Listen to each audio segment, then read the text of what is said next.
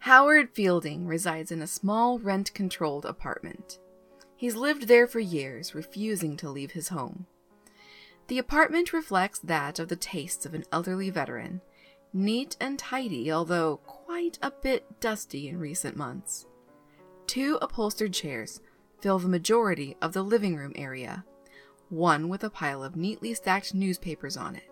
Between the two chairs is a side table with a small lamp and a bag of cat treats upon it.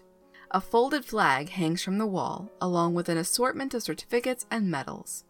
Next to the kitchenette area is a small wooden table and chairs, with two place settings. One of them has a cat water dish and food dish laid neatly side by side. A corner bookshelf contains books, along with a chessboard and a box of chess pieces. There is no television, phone, or computer in sight. Howard enters from the bedroom and closes the door, dressed in a pair of outdated denim jeans and a polo shirt. He crosses to the front door and looks through the peephole, then opens it up and picks up the newspaper outside, closes the door quickly, and locks it. He sits in his easy chair, opens the paper, and begins to read the front page. Would you look at that, Tybalt? It gets worse and worse every day. The whole world going to hell in a handbasket. Am I right? Tybalt, quit hiding. I've got some cat treats. They're your favorite. Come on out, you big scaredy cat. There are no visitors. Come out, Tybalt. Okay, your loss. I'll eat them myself. Howard pretends to eat some cat treats. Mm, you don't know what you're missing. A letter is slipped beneath the front door. He picks it up and opens it. Ah, what do we have here? Another shot across the bow? Dear Mr. Fielding, we've been more than accommodating. Blah, blah, blah, blah, blah. This is your final notice. Huh. That's what they said in the last notice, didn't they, Tybalt? Do they think they can frighten me? A knock at the door startles Howard, who then tiptoes to the door and peers through the peephole. Just the grocery boy, Tybalt. No reason to be afraid. He rummages in his wallet for some cash and slides it under the door. He looks through the peephole, then undoes the chain, opens the door, and picks up the paper grocery bag. He closes the door and locks it. He empties the contents onto the kitchenette's counter cans of tuna, crackers, bread, peanut butter, and cat treats, and puts them away in the cupboard. Now, time for the crossword. He sits back down and opens the newspaper to the crossword and begins filling it in. I think I've done this one before. They must be recycling the puzzles, Tybalt. They're not smart enough to come up with new ones. But I'm smart enough for all of us, aren't I? Another knock at the door startles Howard. He goes to it and looks through the peephole. What do you want? Mr. Fielding, I wish to speak with you. Howard opens the door a crack, still secured by the chain. Are you from management? No, Mr. Fielding. From the co op? No, I'm, I'm not from the co op. Then who are you then? If you would please open the door so we can talk? Are you selling anything? No, I'm not. Because I'm not buying anything. That's quite all right. Howard undoes the chain and opens the door. A woman walks in, dressed in casual attire, yet with an unmistakable air of professionalism. She warmly smiles as she peruses the room. She moves to the chair neatly stacked with newspapers and stands beside it. You look harmless enough. So who are you? Hello, Mr. Fielding. I'm Miss Terry. From the Veterans Administration? May I sit down? A bit embarrassed, Howard removes the newspapers from the second chair and puts them on the floor. It's been a long time since Tybalt and I have had any visitors. Tybalt? He's a tabby, an orange one, a bit shy. Doesn't come out when strangers are here. I see. I know it's been a while since my last physical, but I'm as healthy as a horse, I assure you. Never felt better. You can write that down in my file. So, it's been a long time since you've had any visitors. That's right. Are we talking weeks or months? Presidential administrations. I see. That's a bit of an exaggeration, but it has been a while. I can't really say offhand. You're not an attorney, are you? An attorney? From the building, from management. No, I'm not an attorney. Sometimes you can never tell who a person really is. Why are you avoiding management, Mr. Fielding? I've been living in this apartment for, well, a long while. It's rent controlled, you see, so my rent is very reasonable. I don't want or need anything more than this, but management's been pressuring me. They want me to move. I think the owners are behind it. If I move out, they can triple the rent or more. So, you don't get out much. I don't go out at all. Not to the bank or the grocery store? I don't leave the building. Then how do you conduct your day to day business? My VA checks are deposited directly into my bank account. The grocery store delivers, as does the newspaper. I send my bills in the mail drop, and I put my garbage down the chute. That's all I need. So, you sequester yourself away to avoid running into the superintendent? I'm protecting myself, Miss Terry, What kind of life is that? one I can afford. But if you have a legal right to stay, Mr. Fielding, what do you have to fear from management? I'm just one man, alone, and management has attorneys. They could file papers in court, serve me with a summons, inundate me with Schedule A and Addendum B. Who knows? I could miss a deadline, and then they'll find a loophole somewhere to kick me out. Have you considered that by avoiding management, you're missing out on many other worthwhile experiences? Of course I know that, but Miss Terry, it seems as time goes on, I become more and more like Tybalt. Even if the door were left open, he wouldn't leave. He's content just sitting on the windowsill and watching the traffic and the people below. Birds land on the ledge outside, and he just loves that. I feed the birds, you see. I put breadcrumbs out there because Tybalt enjoys them so much. Where's Tybalt now? Hiding under the bed, or in the closet, I imagine. Like I said, he doesn't care much for strangers. Can you find him? I'm very interested in meeting him. Perhaps, if we met, I would no longer be a stranger. Oh, I don't see much point in that. He'll put up a fight, claws and all. Besides, you're not coming around regularly now, are you? You're just checking up on me, updating my VA file, right? You're right. I was sent to check on you. Oh, I'm sorry, forgive me. My manners aren't what they should be. Tybalt can tell you that. We've we've kind of just grown accustomed to being our own company. No formalities, you see. Can I offer you something to drink? Coffee or tea? No, thank you. If I'd have known you were coming, I would have dusted or maybe swept up a bit. That's not necessary. That's what I keep telling Tybalt. Who's to enjoy the cleanliness anyway? It doesn't matter to us, really. Would you like to take a walk with me, Mr. Fielding? You mean around the park or something? Out there? Yes, around the park or something.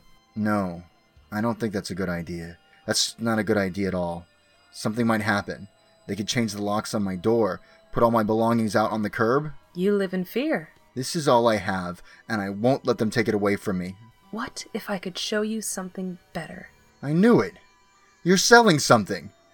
Some mobile home retirement community out in the suburbs, I suppose. 55 and older, leisure activities, and fun with other seniors. Am I right? Something like that? Well, you can just forget about it. I'm not interested, and I can't afford it anyway. You misunderstand. Like I said before, I'm not selling anything. And if you're not selling anything, You play chess, Mr. Fielding? Without appearing to move from her chair, Miss Terry has the chessboard and pieces from the bookshelf and begins to set them up on the side table between them. well, it's been a while. Nobody to play with, you see. Tybalt's no use for that sort of thing. Would you like to play with me? Sure. Are you any good? I've played the game before. I might be a little rusty. It's been a while. It's likely been longer for me than for you. I doubt that. You're young and I'm an old man. I probably haven't played since before you were born. If I win, Mr. Fielding, you take a walk with me. Oh, I see. Forcing the old man to get some fresh air and exercise, huh? What happens if I win? White moves first. I know that. Howard moves his piece and the game commences. You know, Mr. Fielding, I was expecting to see you sooner. Well, with your caseload and all, I imagine you're very busy. But no skin off my nose, right? I've been doing okay, as you can see. Healthy as an ox. I take no medication. Make sure you write that down in my file. There's no need to see a doctor, is there? You caused me to come looking for you. I didn't even know you wanted to see me. I don't have a phone, but I get my mail okay. If you sent a letter, I'm sure I didn't receive it. I'm not in some kind of trouble, am I? I haven't been avoiding you. I've been right here the whole time. You always know where you can find me. Did I miss an appointment or something? I'm sure I don't remember. What do you last remember? I guess I- I'm a bit confused. That's why I'm here. Hey, you're not here to ship me off to some old folks' home, are you? That would just kill me. No, nothing like that. But don't you want something more than this? You've made yourself a prisoner here. Don't you want to be free? To experience new adventures? Oh, come on. It's not so bad. I'm used to it. I feel comfortable here. I'm safe. Is that how you really feel? Where would I go? I don't need to go anywhere. You could travel to the ends of the earth and beyond if you want. I traveled enough when I was in the army. I saw the world. I'm content with my little piece of it right here. Miss Terry moves a chess piece and smiles. Check. Rusty, my foot, you're good. Howard moves the chess piece out of check. Tybalt's not hiding, is he, Mr. Fielding? Of course he is. I told you he was shy. Bit of a grump, too. Tybalt's been gone for quite a while, hasn't he? Gone? You miss him, don't you? I talk to him every day. Do you remember the day when he stopped coming out? When he stopped sitting in your lap, purring while you did the crossword? Stopped rubbing against your leg and eating treats from your hand?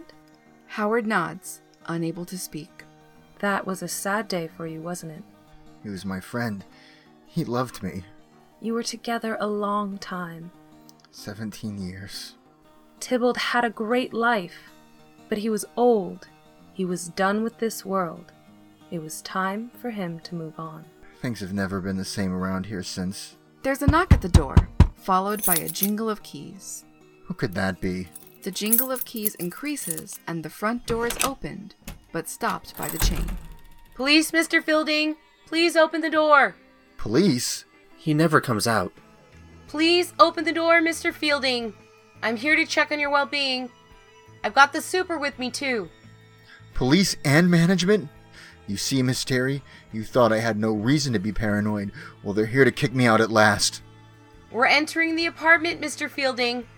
The officer, wearing latex gloves, uses bolt cutters to snip the chain and the door opens. The officer enters first, followed by the manager with a handkerchief in one hand and a large set of keys in the other. The officer, holding a flashlight, scans the apartment, paying no notice to Howard or Miss Terry, then walks slowly toward the bedroom. The manager is right behind him. Now, see here, I object to this intrusion. You have no right to be here. Somebody better replace the chain on that door. This is an outrage! The officer opens the bedroom door and enters while the manager stops at the doorway and brings the handkerchief to his nose and mouth. Are you listening to me? Yep. That's him, all right. That's old man Fielding. The police officer exits the bedroom, closes the door, and gets on his radio. Station 2, this is 3 David requesting forensics and coroner dispatch to 45 120 8th Avenue. This is my home, and I demand that you leave immediately. You don't think he was murdered, do you? I can't have that sort of gossip going around the building. There seems to be no signs of foul play. The door was locked from the inside. Go! Get out! Windows are locked too. If you ask me, looks like the old man died in his sleep. That's good. That's peaceful, right? Natural causes? It's the way I'd want to go. Look, you'll need to leave. Great idea. I need to secure the scene. What? You thought I wanted to stay here? I'll need a copy of Fielding's rental application and possibly any other items you may have. You keep a file, right? Sure. It's in the office. Let's have a look. And you better replace that chain. Do you hear me? The officer and manager exit the apartment and close the door behind them. Good heavens, can you believe it? Barging into a man's home, breaking his locks, and then paying no attention to me. Like I don't matter. Like I don't have rights. Not to mention, they didn't even acknowledge you, a, a lady, in their presence. I didn't even see a search warrant. Did you? How long has Tybalt been gone? Do you see what I'm up against when I'm dealing with here? Think for a minute, Mr. Fielding. How long has it been? I don't know, a while. I've been getting so bad about time lately. I know. I can check my newspapers, I have them in order. Newest on the top, oldest on the bottom. If you give me some time, I think I can pinpoint the exact date for you. He goes to his knees to rummage through the stack of newspapers on the floor. I remember the crossword was themed. It was aviation, or mythology. Mr. Fielding, you need to let go. Tybalt and I, we. You're done here. You're through with this world, like Tybalt. It's time to move on. But I'm afraid. That's why I'm here. I've come to help you, to guide you along to the other side. Are you ready for that walk now? Is it scary? Will it hurt? Not at all. There's no more pain. What's out there? What's waiting for me? Everyone you ever loved or cared about who've passed on before you, plus many more wonderful things. There's nothing to fear. I think you'll enjoy it. Will I see Tybalt? He's waiting for you now. Can I. Can I hold your hand, Miss Terry? Of course. And you won't let go. Not until you want me to. Howard takes a deep breath and takes her hand. Okay. I'm ready. They walk toward the door, and Miss Terry opens it. White light pours through. Wait. Howard suddenly stops. He retrieves the canister of cat treats from the table. They're his favorite. They exit hand in hand through the doorway and into the bright light. You're listening to Scintillating Stories, featuring Rent Control Department, written by John McKinley, adapted for radio play by Ghislaine. Featuring the voices of Daniel May, Ryan of Intervision, Valerie Smith, Ghislaine, and Stephen Farbman. Edited by producer Ryan, produced by Intervision Entertainment and What Happens After 2 AM, with music provided by freemusicarchive.org and artwork for the Scintillating Stories logo by the amazingly talented Lindsay Payton. Special thanks to producer Kendra for encouraging our mission of sharing stories with the world. Catch more shenanigans from Intervision Entertainment on Spotify, iTunes, Podbean, and YouTube. And of course, on our website, intervisionentertainment.com, where you can also buy tickets to catch scintillating stories live in San Diego. Oh, and please find us on all the social media apps you use. We're there and we're looking for you. Finally, help keep the vision alive and consider donating to Intervision Entertainment on patreon.com.